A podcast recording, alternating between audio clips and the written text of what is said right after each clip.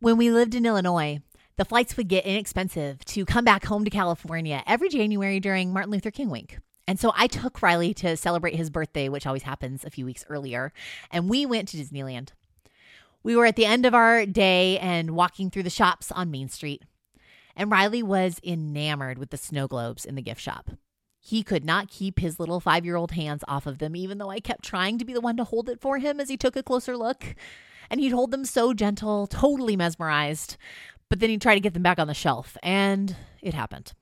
A top decoration caught an edge, and a beautiful castle broke. Like all five year olds, he was completely stunned. How had this happened? He never saw it coming. So we went to the cashier to pay for our broken snow globe, all the while coaching Riley on what to say when it was his turn. And so he got there and went up and said, I'm sorry I broke this. I was trying to be careful, but we need to pay for it. Today, we're considering a question that comes Paul's way as the Roman church continues to discover what the risen Jesus means for their lives, their personal lives, their life as a group. Paul has been pointing to the grace of the Messiah Jesus, and it seems that, at least hypothetically, people wonder what that means when it comes to sin. Can someone just do what they please? Or, as Paul puts it, shall we continue in the state of sin so that grace may increase? He writes, Just as sin reigns in death, even so, through God's faithful covenant justice, grace might reign in the life of the age to come.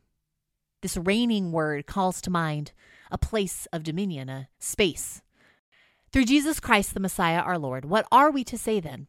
Shall we continue in the state of sin so that grace may increase? Now, here is where it matters that we have kept track with what Paul wants to say about capital S sin, that it is not most of all a misbehavior list, but a force at work in the world, causing the world to work in ways that are God's opposite.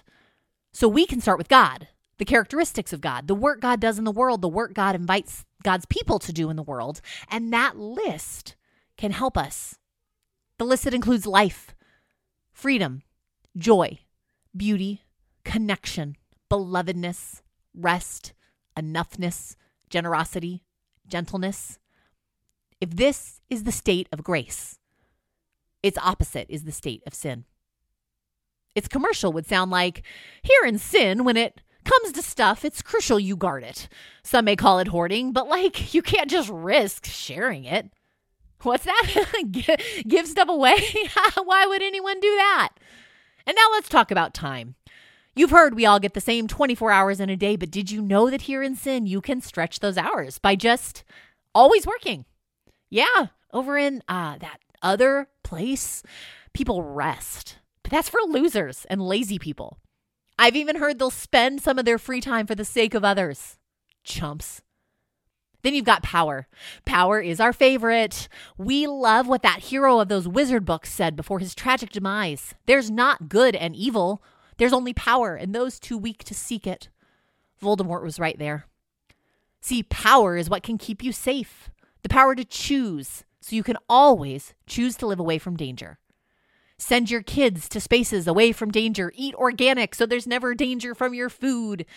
That is why you want to stay here, of course, because over there, that state of grace, oh, it's so risky. They say, get this, they say you can trust Jesus. Jesus, the guy who was so bad at power, he got himself killed. I mean, sure, we've heard the rumors that God raised him to life again, giving him power over even death, but you can't tell me that's better than doing all you can all the time to take care of yourself now. Friendship, work, raising children, running errands, caring for aging parents, voting. There's no piece of life untouched by the way of sin. Its culture influences everything. It has a way of doing darn near anything in the same way that we have a way of doing things. Take, for example, checking out at the grocery store. There's a way we do that. But last week, for the first time, I shopped at an Amazon Fresh. Have you done this? I scanned a QR code on my phone and a gate opened to let me in. I put all my stuff straight into a shopping bag and then I came to the exit gates, scanned on my phone again. They opened and I was done. I walked out of the store with my stuff. The state of sin and the state of grace are as different as the experiences of checking out of Vons or Kroger or Jewel versus Amazon Fresh. Just plain different. And to Paul, you live in one or the other. Romans 6, starting in verse 1, he writes, Shall we continue in the state of sin so that grace may increase? Certainly not. We died to sin. How can we live in it? Don't you know that all of us who were baptized into the Messiah Jesus were baptized into his death? That means we were buried with him through baptism into death. So that just as the Messiah was raised from the dead through the Father's glory, we too might behave with a new quality of life. Jesus' resurrection makes it possible to live in the state of grace. You can move, make a new home. That's what happens when a person is baptized in Paul's mind. This is a bit mysterious and nuanced for any of us who come from the perspective of baptism as purely a symbol of our choice to trust Jesus as Lord. Yes, it is that symbol, but to Paul, it's a symbol with some power. It's a ritual with some richness. You don't unbaptize. It's a one way ticket from the state of sin to the state of grace. You live here now. Now, Paul tends to make his cases over several chapters, which is where reading Romans with isolated verses can be pretty unhelpful.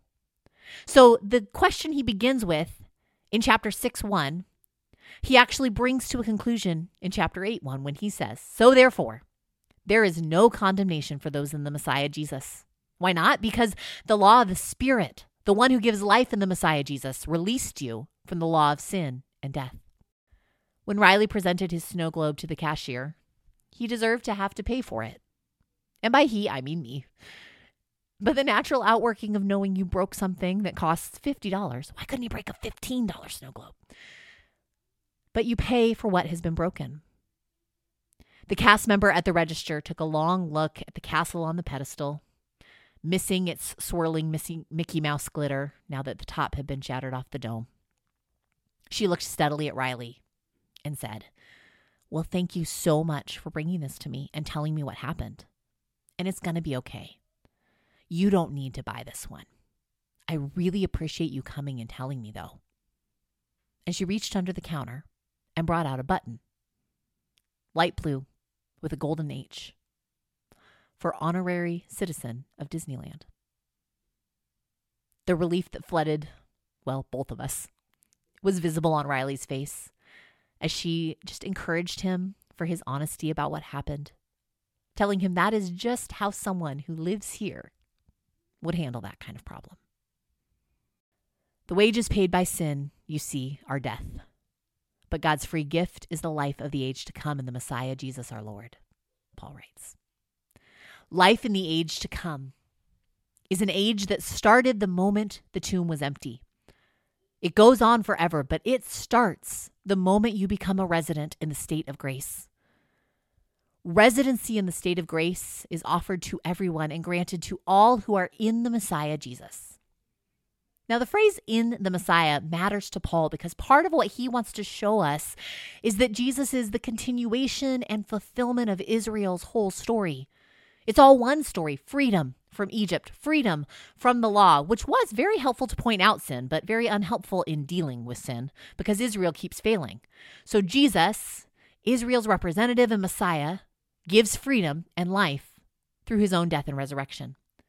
Jesus, Israel's Messiah, is the one who keeps God's promises to humanity and fulfills humanity's purpose to deal with sin all at once. And then I found myself thinking about Jesus' own freedom. How he used his freedom to stand with the woman brought to him accused, used his freedom to eat with tax collectors and sinners, used his freedom to touch the unclean, to tend to children. Jesus lived like there was actually no condemnation. Here's the thing there are times we want to visit the state of grace as a tourist instead of living there as a resident. Oh, I'm just checking it out here. Cool, great, welcome. Where you from? Sin, you heard of it? So here's the question Are you a tourist or a resident? A resident makes their life there. They build a home world there. They make their life align with the place. When I was a high school senior, my family got to take a trip to Italy. And we ate at seven o'clock, and the restaurant was empty because we were tourists. In our community, Mario, who's doing grad school in Italy, certainly knows better than to eat at seven. He eats later because he's living like a resident. Some of us are living like tourists to grace when what we need is to live like residents. Now, what I don't mean is that we aren't really Christians. That isn't Paul's main question, though Romans has often been read like that's the case. What I mean is that if we are living like tourists to the state of grace, we might need the very same encouragement Paul offered the Roman church so long ago. First, encouragement about their identity. You, baptized one, are a resident, with all the protections and privileges that affords. As such, you live with no condemnation. What is true of Jesus becomes true of you, which means life, grace, and freedom are yours. You get every benefit, a free gift of God through Christ. And then he encourages them, based on that identity, to be who you are. Sometimes baptized persons, regularly coming to the communion table, still, as N.T. Wright puts it, give the lie to these symbols by the way they are living. Paul wants to encourage alignment, integration, truthfulness, where the symbols that mark our life and the rest of the way our life is lived match up. Be who you are. You are in Christ, a resident, not a tourist. What Paul is speaking to is that question hypothetically, Paul, what if someone wants to live in sin but pop over to grace for the freedom, the way we visit a place for the food or the scenery? Paul's message is that the quality of life in Christ is just too great to live there like a tourist. You need to toss your passport, enter the waters of baptism, and claim your residency. Originally, a Jewish person would have thought they either lived under the law or as a sinner. Paul has this play on words when he says you're no longer under the law, but instead under grace.